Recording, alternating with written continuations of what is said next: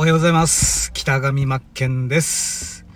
えー今日はですね、朝、あの、教育テレビを見ていて、ふと気づいたことなんですが、まあ、アリとキリギリスって話知ってます？ありますよね。あのー夏場、アリが一生懸命せっせせっせと冬のために貯蓄、えー餌を貯蓄して運んで、汗水垂らして働いて、一方、キリギリスは、えー歌を歌ったりとか、のんきに、えーね、ギターを弾きながら歌を歌って、そして秋、秋になり、そして冬になり、で、いよいよキリギリスが、餌、餌がなくなって、もうお腹空いたよ、と。アリさん、助けて、と。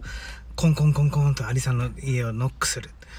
で、そっから、ね、アリさんが家から、ガチャンあ、キリギリスさん、何？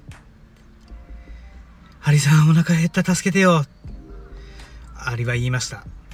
キリギリスさん、さあ、中へお入りください。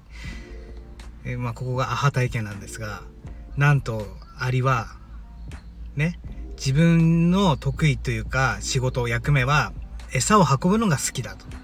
だけど、歌を歌うことが苦手だし、できない。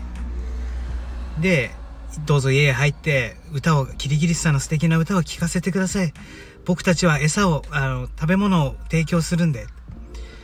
でね、えキリギリスはキリギリスで歌を歌ったりするのが、そういうエンターテインメント的なことが好きで、喜ばせることが好きだと。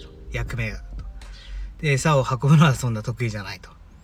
で、まあ意外ですよね。あの、ここで、まあ、アリさんな、アリアリさんがキリギリス、キリギリスに、何言ってんだって、一生懸命俺たちは餌を運んであれしたんだってなるのが、まあ、土の時代えー風の時代は違うんだなって、えー今日朝あ、教育テレビも新しく進化したなと思ったんですよ。要は共存するっていうことですよね。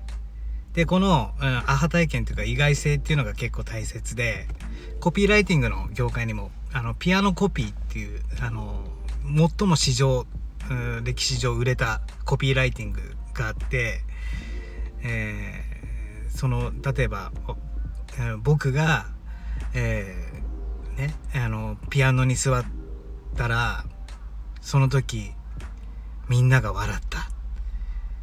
けど、いざ僕がピアノを弾き始めると、てんてんてんてんっていう、ピアノコピーって言うんですよ、これ。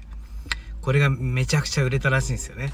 で、これの型を真似して、未だに引き継がれてるんですよ。たたまに僕も使うんですよ、このコピー、ピアノコピーっていう型をね。